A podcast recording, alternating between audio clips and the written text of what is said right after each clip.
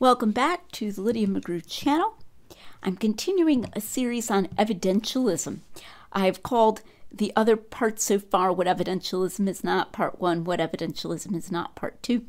Um, this is going to continue that series, though I'm not going to be um, focusing on one thing that evidentialism is not. So I'll probably change the series title at this point to, you know, on evidentialism, part three or something like that.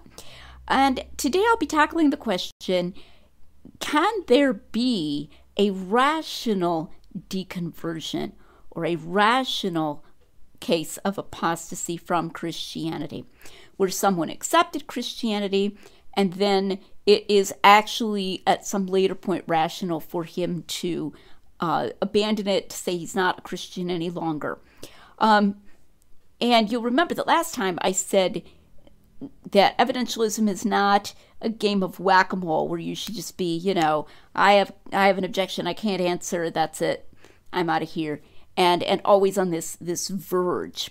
Um, and I think that we who advocate evidentialism need to be constantly giving people resources to answer objections, but then also giving them sort of a higher view so that they recognize that um, you know, any complex theory on any complex matter is going to have anomalies, and that that's not a reason to abandon the theory per se, the view per se. But that does leave open the question could there ever be a case where a person is in such a situation that deconversion is rational? And I suggested last time that the answer to that is yes, but. So today I'm going to try to talk about the yes, but. And I'm going to give you the short version here at the beginning because this is going to be slightly longer.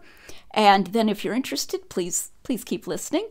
Um, the short version is yes, in principle, though I think that becomes rarer and rarer in an information rich age with access to a lot of information. And um, moreover, if you deconvert for whatever reason, a, a bad reason, or if there were an actual rational deconversion, if you were in one of those rare situations, reconversion is is possible and it's something that has happened. I mean, there have been actual people who have rediscovered their faith. They've come back. Um, there's a book called Crisis of Doubt about this happening even in the uh, 19th century. So that is a possibility and that those of us who are concerned about the justice and faithfulness of God in connection with deconversion uh, should not think that by saying that there could be a case of rational deconversion, we're creating some special problem for the justice and faithfulness of God. Rather, I'm going to suggest that we should apply to that type of situation um, with relevant modifications the same type of answer that we would give to a question of people who had never heard of Jesus in the first place due to historical contingencies. Now, if that intrigues you enough, please continue listening and you'll you'll hear more in detail of what I mean. Um, I have here a printout of a, a presentation that Dr. William Lane Craig gave. I believe the date on it is 2021 and then it's been very nicely transcribed, where he's talking about some of the nitty gritty of the epistemology, the way he views the internal witness of the Holy Spirit, and how that relates to certain papers and so forth in uh, contemporary analytic philosophy of religion. And um, I was partly responding to that last time. Now, uh, at one point here, Dr. Craig is talking about Alvin Plantinga and a suggestion that Plantinga made at one time to the effect that um, the internal witness of the Holy Spirit is, in theory, defeasible, that you could have what gets called a defeater for it. And uh, Dr. Craig said he found that possibility disquieting, that he didn't think the, the internal witness of the Holy Spirit should be defeasible. And so then he was pleased that later uh, Dr. Plantinga suggested to the contrary, okay, maybe it's maybe it actually is in is not defeasible, um, and gave an analogy and so forth of you're knowing that you didn't commit a crime. I may address that analogy uh, in a later video. and and Dr. Craig really welcomed that. Um, and in further talking about this he, and the indefeasibility of it, he gets to talking about the fact that uh, not everybody experiences that kind of intensity or something that they think is recognizable as an uh, indefeasible internal witness of the Holy Spirit. And he says, while that fact may well be a call to self examination to see whether there be in any of us an evil, unbelieving heart leading us to fall away, the more fundamental point to be made here is that the testimony of the Holy Spirit can vary in intensity as the circumstances require. Most of us have extrinsic defeaters of the defeaters brought against Christian belief, that is to say, propositions distinct from those belonging to Christian belief itself that serve to defeat the defeaters brought against it, and therefore have no need of an overwhelming witness of the Holy Spirit. But someone in a disadvantaged situation, such as a university student in the old Soviet Union who has no access to such extrinsic defeater defeaters, may be vouchsafed a more powerful witness of the Holy Spirit, enabling him to persevere even in the face of unanswerable defeaters. God is faithful and will supply what his children need in order to persevere in faith. And I think it's clear in the context that he doesn't just mean may, uh, that such a person may be vouchsafed this. He actually thinks that such a person will be vouchsafed this because down below, he's again addressing uh, and someone this in this case Andrew Moon, who suggests that a hypothetical believer named Hannah, who has had an internal witness of the Holy Spirit, could gain defeaters and that it's important not to be, you know, completely closed minded to the possibility of uh, refutation. And Dr. Craig says, now Moon is quite correct that Hannah can gain defeaters of her Christian belief, though it would be sinful for her to do so. We can grieve and quench the Holy Spirit within us. Apostasy is a real and terrifying possibility.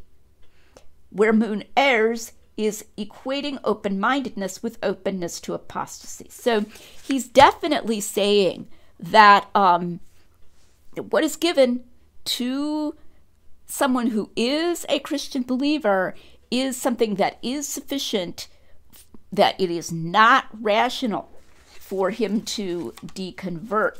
Um, when he first introduces this concerning Plantinga, he says, um, appears to allow the belief in God so held may be defeated by arguments that the theist, and also Christian, in order to be rational, may have to abandon his belief in God. But this I find very disquieting.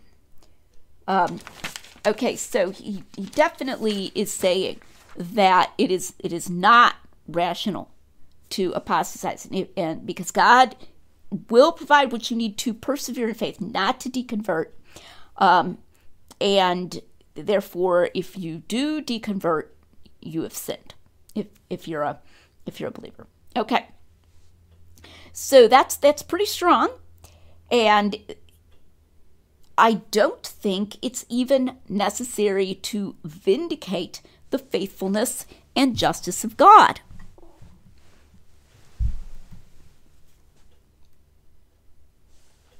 Now, to explain further my position on this, I want to back up to some more general principles.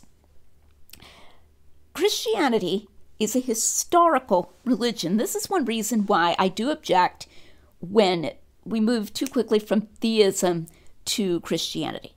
When we just go directly from, you know, well, you don't need um, anything but the natural light to to know that there's a God who created all things. To now, let's talk about, you know, what kind of defeaters there could be for Christianity. Because there's really a pretty strong difference there. Christianity is intrinsically historical, it includes propositions such as that um, a particular person lived at a particular time and that that person died in a certain way. He was crucified, dead and buried, and then three days later he rose from the dead. These are historical propositions. What this means then is that whether someone knows about Christianity is a historically contingent matter. As I mentioned last time, Paul doesn't say um, everyone is without excuse from the creation for not knowing that Jesus died and rose again. No, he says that there's natural revelation that that lets us know God's eternal power. Okay, and and that God exists.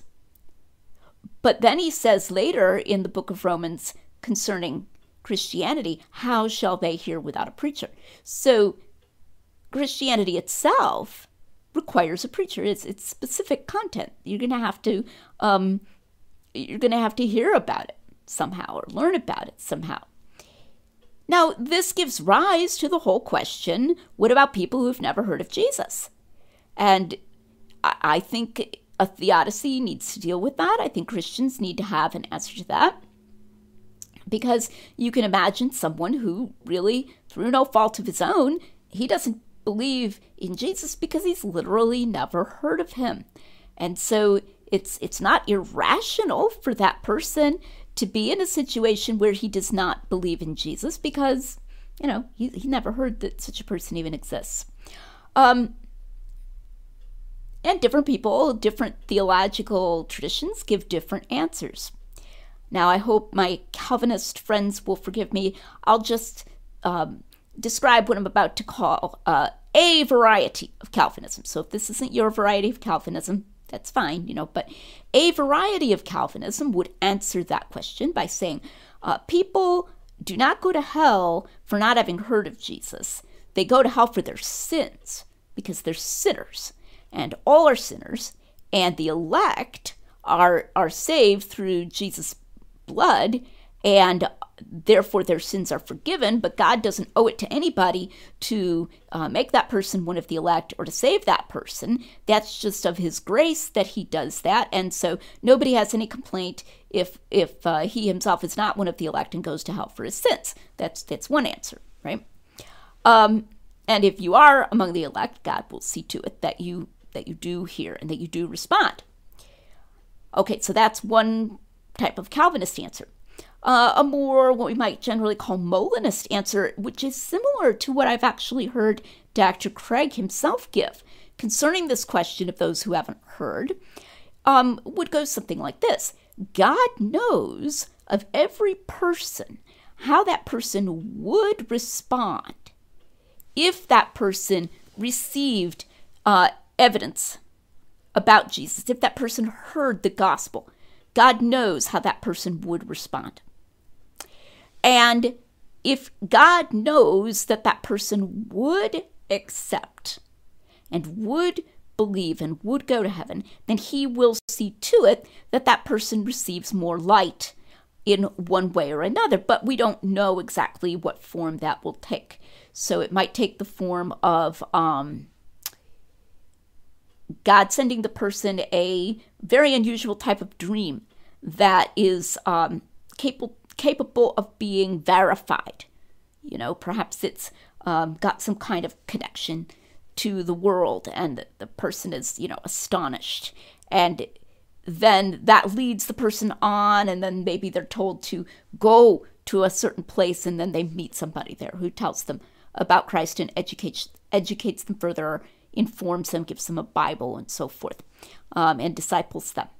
Or it might take the form of God um, pressing someone to to go to that person um, and continuing to um, you know influence believers until someone actually does go or it might be some kind of special revelation at the time of death and we don't know and we're not going to tie god down to one way or other but because we have independent reason to believe that god is loving and just and that as the Bible says, he is not willing that any should perish, but that all should come to repentance, he will find a way to reach those whom he knows would believe.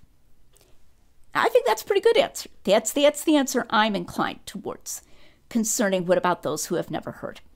Now, that may seem like a digression, but I don't think it's a digression. And that brings us to the topic today of the potential for rational deconversion by virtue of the same historical contingency that makes it possible for a person never to have heard of Jesus. I think it's hard to deny that it would be possible for a person to be in a situation where they rationally no longer believe Christianity to be true when they previously did believe it to be true. That happens a lot. And there are a lot of true things that you can get faulty information on where you rationally believe them to be false, even though they're true. Um, and there are a lot of true things, most true things out in the world, you could first have reason to believe it's true, then get some inaccurate information that would lead you to believe it's false, and then uh, further get some other information to correct you back again, and then you would realize it was true. And I just can't think of any reason why uh, Christianity should be immune to this. Now, I'd like to make this concrete. And I'd like to pick up a bit on Dr. Craig's example of a person in the old Soviet Union. Um, now, even that person, I believe, probably could have gotten hold of a Bible. And I've talked about, um, you know, the the indications of verisimilitude in the Gospels. So to make this even more concrete, I'm going to imagine a person who is he's shut off even from that. So we imagine a person in a non Christian environment, and let's say that a missionary comes and preaches a gospel message and tells about, about Jesus, and it's, it's true. He gives, um, tells about God and how God sent his son. He died for us. He, he rose again from the dead. He died for our sins, and, um, and he will give the Holy Spirit to those who believe, and so forth. And um, the person we're thinking of he is he realizes he's a sinner. By the way that only requires introspection and self-observation. Um, i think most of us can probably think of sins we've committed in the recent past. I know i can. So that's that's hardly difficult. And um, that he realizes he's a sinner and he needs this. And so he responds to the invitation and the the missionary talks with him for a while prays with him. Uh, and he he accepts Jesus Christ. He commits himself to Jesus. But there's no opportunity for him to be discipled. The missionary is, let's say, promptly expelled from the country. And this this guy, he can't find a, a radio station that's getting through to him. Um, maybe he's um, maybe he's a minor, maybe he's a teenager, and his parents are shutting him off from that. He doesn't have an address to which to write to the missionary. The missionary didn't know he was going to be kicked out so soon. Um, he doesn't have a Bible at all in his own language. He doesn't have anyone who's reading the Bible to him. And now we're going to make it even worse. We're going to go farther. We're going to imagine that as he continues to live and struggle and try to keep, um, you know, praying and you know, loving Jesus and following the little that the little that he knows, um, he meets a Christ Christmither, and his parents are only too eager to introduce him to this this guy, this Christ Christmither. And this Jesus mither, let's just say, seems, as far as our convert can tell, just as kind, just as truthful, just as careful, just as well informed as the Christian missionary seemed during the short time that he interacted with him and tells him, I am so sorry, but um, the man who, who came and spoke here, he was deluded. He was a member of a cult. And those cultists, they believe that this man Jesus really existed, but, you know, he really, he did not exist. There was, there was no Jesus. Or maybe we can modify it a little. This is an almost Christ myth. You know, he says there, there may have been a person named Yeshua of Nazareth who lived around that time, but we know almost nothing about him. He's sort of like, uh, you know, Robin Hood, you know, or King Arthur or something. Um, there's just very little at all known about him. We don't even know if he was, you know, crucified um, under under Pontius Pilate or anything like that. So I'm sorry that cult, you know, they tell each other that he lived and they can know all this stuff about him. They have these these books, they call them the Gospels, that are supposed to come from his followers, but that's all nonsense. And, you know, I'm really sorry that you were taken in by this. And and this person makes a friend of him and actually has more, spends more time with him than the Christian ever had opportunity to spend with the missionary. And he he prays, he keeps struggling because he still believes that God exists, but no further light comes to him. He he prays for an opportunity to get hold of a Bible, and it doesn't happen. He prays to be able to get in touch with some more Christians who can maybe tell him more, and that doesn't happen. Um, and it goes on for a while, and eventually he says, "Well, you know what? This this this man who says Jesus wasn't real, you know, he's given me all kinds of information. He's even explained to me, you know, how these cult members got confused into believing that they know all of this stuff about this this man Yeshua, and it's just not true at all, and all of the the, the deception that's gone on, and he's shown me how this was all very corrupted and everything. And I guess he's right. And it it's because he's received faulty information. Now, you know, maybe that isn't the best example I could give, but you know, I've tried to spell it out in enough detail that I think it's pretty understandable. Almost anything that could happen with. We could imagine a person who was cut off from information and became convinced uh, rationally by false information that he's given that Abraham Lincoln never existed. Okay, um, that seems to refute the information that he already had. So it's a historically contingent fact that Jesus was born and lived and died um, and, and rose from the dead. I mean, those are those are concrete things, and with concrete things, we can gain information that makes it look reasonably like they didn't happen, even if they did happen. So, well, what am I going to say then? You know, has God has God abandoned this person? Well, no. I would advise giving the same type of answer to that that you would give, just modified, mutatis mutandis, as they say, to the idea of a person who's never heard, because I believe these are, in a sense, um, of the same genus. They're they're similar in that they both result from the historical nature of Christianity and from historical contingencies that can lead to a person lacking information or having false information. And as as there, so here, I would say, yes, God is faithful.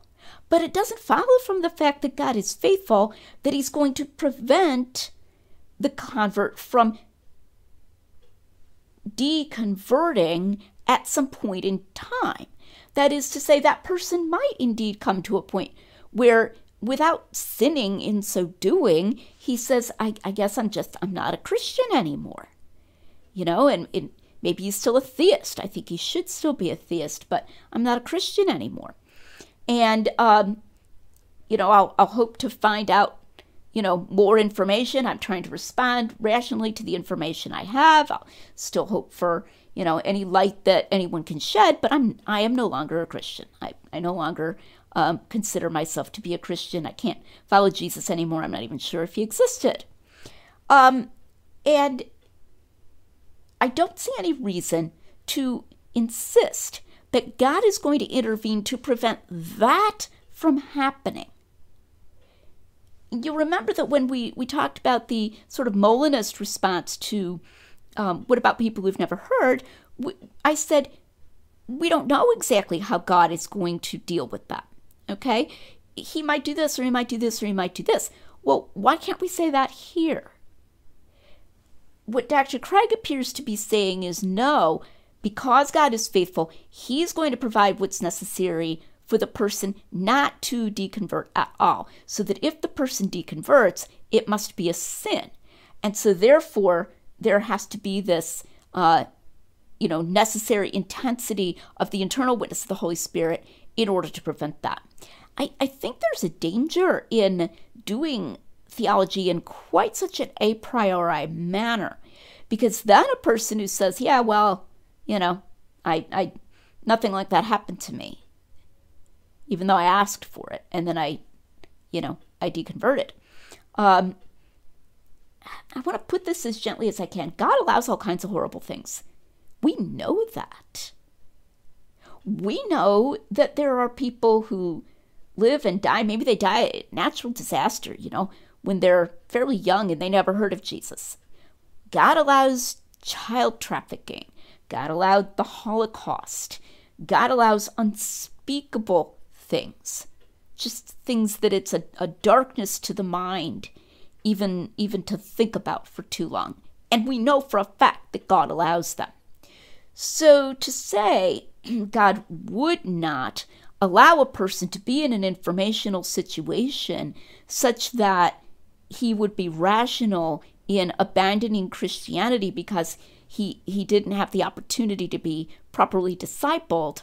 Um, I think that's that's being too a prioristic about about the matter. And when we already know that God does allow things that are really really bad, and we're we're willing to face that and to answer that as a kind of a problem of evil, then I don't see any principled reason to say, well, this isn't one of those things. God, God wouldn't allow that. But at the same time, I do think God is faithful. And so, in this case, as in the case of a person who hasn't heard, I think if God knows that that person would receive further information after his deconversion and would reconvert again, I believe there's reason to think God would send that to him. Now, if you take that um, certain Calvinist position that I suggested, then you could apply that here. You know, you could say, well, if he goes to hell, he goes to hell for his sins, not because uh, he got the wrong set of information. So I would suggest that whatever answer you think is is correct, and hopefully you'll find one that is correct. We want to know the truth. This is objective. Uh, to the problem of what about people who've never heard is subject with modification to be applied to the question what about a case of rational deconversion? Uh, and are there such or could there be such? Yes, but. And you know, when we think about it, uh, how does the hymn go? Um, when we've been there 10,000 years, bright shining as the sun, we've no less days to sing God's praise than when we first begun. Um, this life is just a, a little blip compared to eternity, compared to eternity with God. And I don't believe that anyone who experiences the beatific vision, who is in the presence of God, rejoicing for all eternity, is going to say, Yeah, but I'm mad at God because he let me deconvert and then he let me go for, you know, I don't know, 50 years as a, a deconvert before um, he revealed more to me and brought me brought me back again and gave, gave me access to more understanding. So, you know, I'm mad at you, God. You messed up. No, it's going to be like, wow, you know, look at all the different ways that God brought us here. God brings us all here by, by different ways. Let me also add that I am not denying that God helps believers. You know, someone said on social media, well, don't you think God owes something more to believers than to non believers? Well, maybe so. Um, from a God's eye view, I think he sees people in a sense as, as a whole. So I'm not sure that uh, I don't think God is in time. So I don't think of God as being there going, oh, right now I owe more to this guy than I owe to this guy. Um, he sees whether the person is a is a believer and in, in the eternal perspective. But set that aside. Um, there are promises that are made to believers of the indwelling of the Spirit. But remember, I, I said on a previous video that uh, that's not something that I need to deny as an evidentialist.